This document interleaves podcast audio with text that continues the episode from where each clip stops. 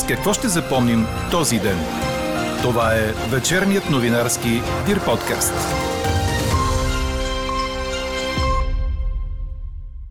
С това, че авторите на проекта за реформа на съдебната карта подадоха оставки като членове на Висшия съдебен съвет – ако има такъв народ състави кабинет, вероятно премьер ще бъде Слави Трифонов, прогнозира социологът от Сова Харис Васил Тончев. Карантиниран и изкарал вируса, но установен с антигенен тест и без право на сертификат за преболедувал, неподлежащ на вакциниране, защото има естествен имунитет. Какво следва от тук нататък, пита наш читател във връзка с днешния ни въпрос. Вакцинирате се. Предпазване от COVID ли е основната причина?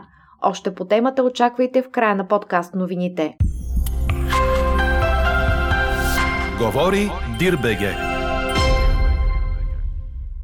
Добър вечер, аз съм Елена Бейкова. Чуйте подкаст новините от деня. За нови превалявания с грамотевици съобщава синоптикът на Дир подкаст Иво Некитов, но само над северо-западните райони до вечера. През нощта на места валежите ще продължат, като по-значителни ще са в отделни райони на северна и северо България. Утре неустойчиво време с максимални температури от 23 до 28 градуса, по-хладно ще бъде на североисток. В неделя превалявания ще има на по-малко места, но все още ще бъде нестабилно. Дневните температури ще се запазят между 23 и 28 градуса. Двама членове на съдийската колегия на Висшия съдебен съвет подадоха оставки. Боряна Димитрова и Красимир Шекирджиев са координатори на проекта за реформа на съдебната карта, който беше подложен на сериозна критика от юристи, неправителствени организации, местни общности, от служебния правосъден министр и от представители на политически партии, предаде БНР. Двамата благодариха в специално обращение на съдиите, гласували им доверие преди 4 години, че са били техен коректив и съветник. Ако цената на вниманието към истинските проблеми на съдилищата са нашите оставки, подаваме ги с чувство на задоволство, но и на загриженост, пишат те. Надяваме се, че внесохме достатъчно шум вътре и извън системата, за да се осветят пределно ясно големите и малките проблеми на съдилищата, да бъде достатъчно добре фокусирана отговорността на властите и да не се получава изкривена интерпретация при решаването им за напред, посочват Димитрова и Шекирджиев – Предстои на следващото заседание пленумът на Висшия съдебен съвет да обяви техните оставки. Двамата са помолили да бъдат възстановени на длъжностите, които са заемали преди да бъдат избрани за членове на колегията. Красимир Шекирджиев трябва да бъде възстановен като съдя в наказателната колегия на Върховния касационен съд, а Димитрова като съдя в окръжен съд Бургас. Ако има такъв народ състави кабинет, вероятно премиер ще бъде Слави Трифонов, прогнозира социологът от Сова Харис Васил Тончев. Според него, ако се съди по това, което Трифонов каза на среща с студенти в Пловди в този четвъртък, целта му не е президентската институция, а по-скоро позицията на премиер.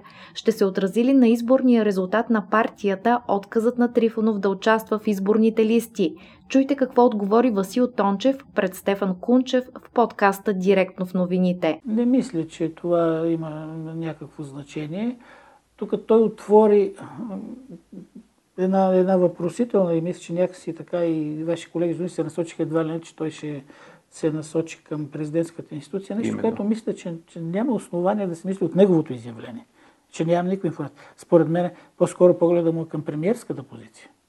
На базата на заявлението и на база и това, което вкара вчера. Ние, той каза, нашия политически проект сме го обмисляли няколко години. Нали? Той не е някаква приемица в, в момента. И мисля, че по-скоро това ще е позицията, ако има такъв народ е първа политическа сила или ако се падне тежеста на тях, дори да не са първа политическа сила, да формират следващото правителство. Той тогава би приял според вас Според мен е много по-логично и много по-логично и много по-силно както той вчера каза, аз ще, ще поема тогава цялата отговорност цялата отговорност тази страна. Все пак е позицията на на премиера. Доскорошната опозиция успя да наложи своя разказ за състоянието на страната. Сега повечето хора мислят, че управлението трябва да се промени, убедени и от действията на служебното правителство, казва още Васил Тончев, като цитира резултатите от представително за пълнолетното население на страната проучване на Сова Харис, проведено в периода 10-15 юни тази година сред хиляда български граждани по метода на стандартизираното фейс-то-фейс интервю в дома на респондента, по поръчка на Дирбаге. Според това поручване в 46-то Народно събрание биха влезли 7 партии и коалиции, като нагласите на избирателите към момента отреждат водеща позиция на ГЕРБ с 22,4 на 100 доверие, плътно следвани от има такъв народ с 21,7 на 100. На трето място се нарежда БСП с 18,7% подкрепа, следват ДПС с 11,4%, Демократична България с 11,1%, изправи се Мутри вън с 5,4%, българските патриоти ВМРО, Воля и НФСБ с 4,9%. Проучването на Сова Харис показва още, че с най-високо обществено доверие се ползва президентът Румен Радев 46,4 на 100, следван от Слави Трифонов с 28,7% и Кобрат Пулев с 28,6% а от Централната избирателна комисия обявиха, че на изборите през юли секциите в страната, в които ще се гласува с машина, ще бъдат 9401. С решение от днес комисията определи, че избирателите поставени под карантина или изолация ще могат да гласуват с подвижна урна на адреса, на който изкарват карантината. Секциите за гласуване с подвижна котия се образуват на територията на всяко населено място, ако до 3 дни преди изборния ден има подадени не по-малко от 10 заявления. Какво не се случи днес? Входната врата на спортното министерство и дежурната охрана не успяха да спрат нахлуването на председателя на Българската федерация по ММА Станислав Нетков, както и на десетки състезатели от този боен спорт, които на обяд се появиха и поискаха среща с ресорния министр Андрей Кузманов.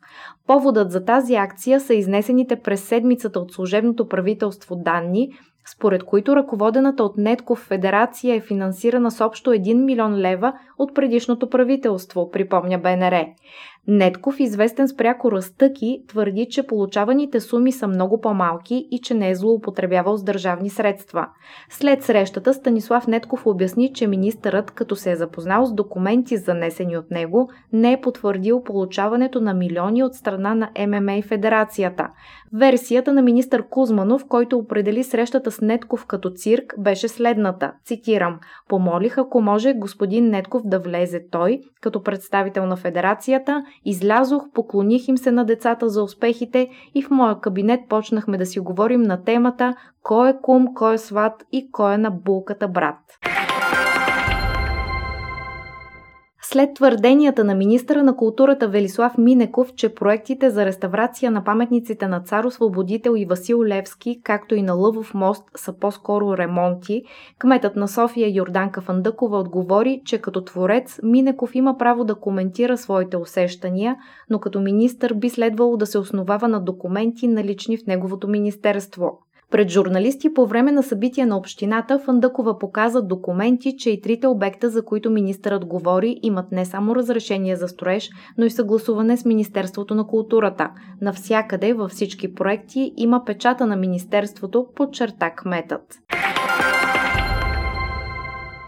Проверките за виртуалните стада ще бъдат тайни и няма да се оповестяват предварително. Това обяви заместник министърът на земеделието и храните Крум Неделков при откриването на деветия събор на овцевъдите край Петропавловския манастир. По думите му, проверките за осветляване на бранша са започнали преди дни, за сега в източна България – Основното е да се установи дали съответстват декларираните животни съгласно регистрираните в системата ВЕТИС.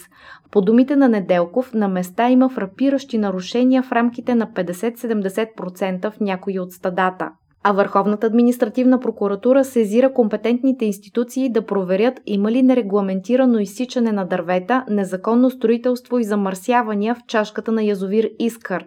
От прокуратурата информират, че проверката е възложена на служебните министри на земеделието, на околната среда и водите и на регионалното развитие, както и на столичната община. И още една проверка, започната от националната полиция по случай огласен от служебния вътрешен министр Бойко Рашков, предаде БТА. В рамките на проверката поканени да дадат обяснения били двама бивши и един настоящ магистрат. По информация на БТА става дума за бившия градски прокурор Николай Кокинов и предишния шеф на следствието Бойко Найданов.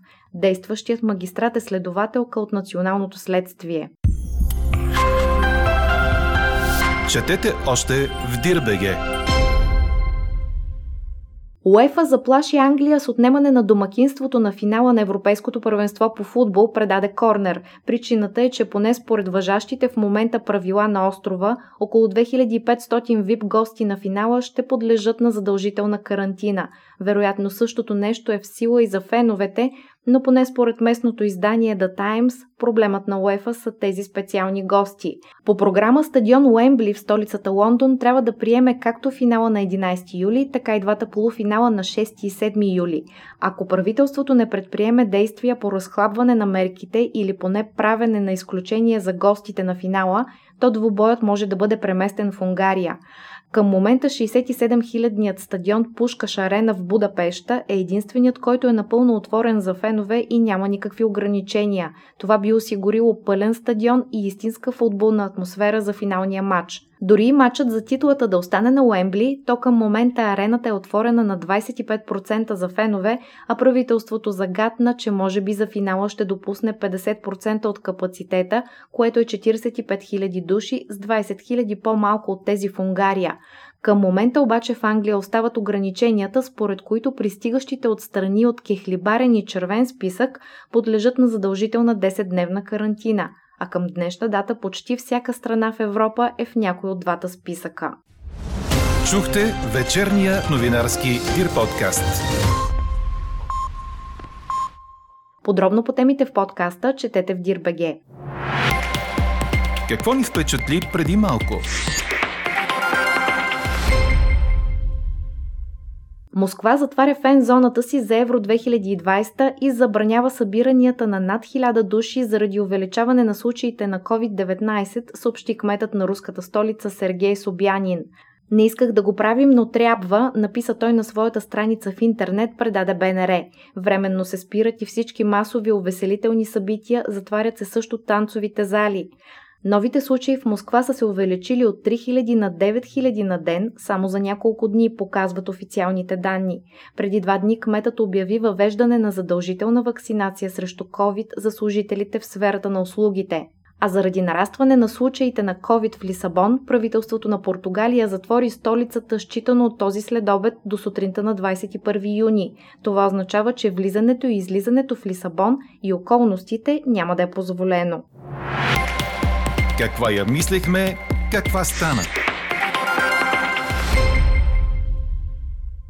Вакцинирате се. Предпазване от COVID ли е основната причина? Повечето от вас гласуваха с отговор не в днешната ни анкета – над 57%, а повод за въпроса беше проблемът на хората, които са преболедували COVID, но инфекцията е установена и доказана с антигенен тест.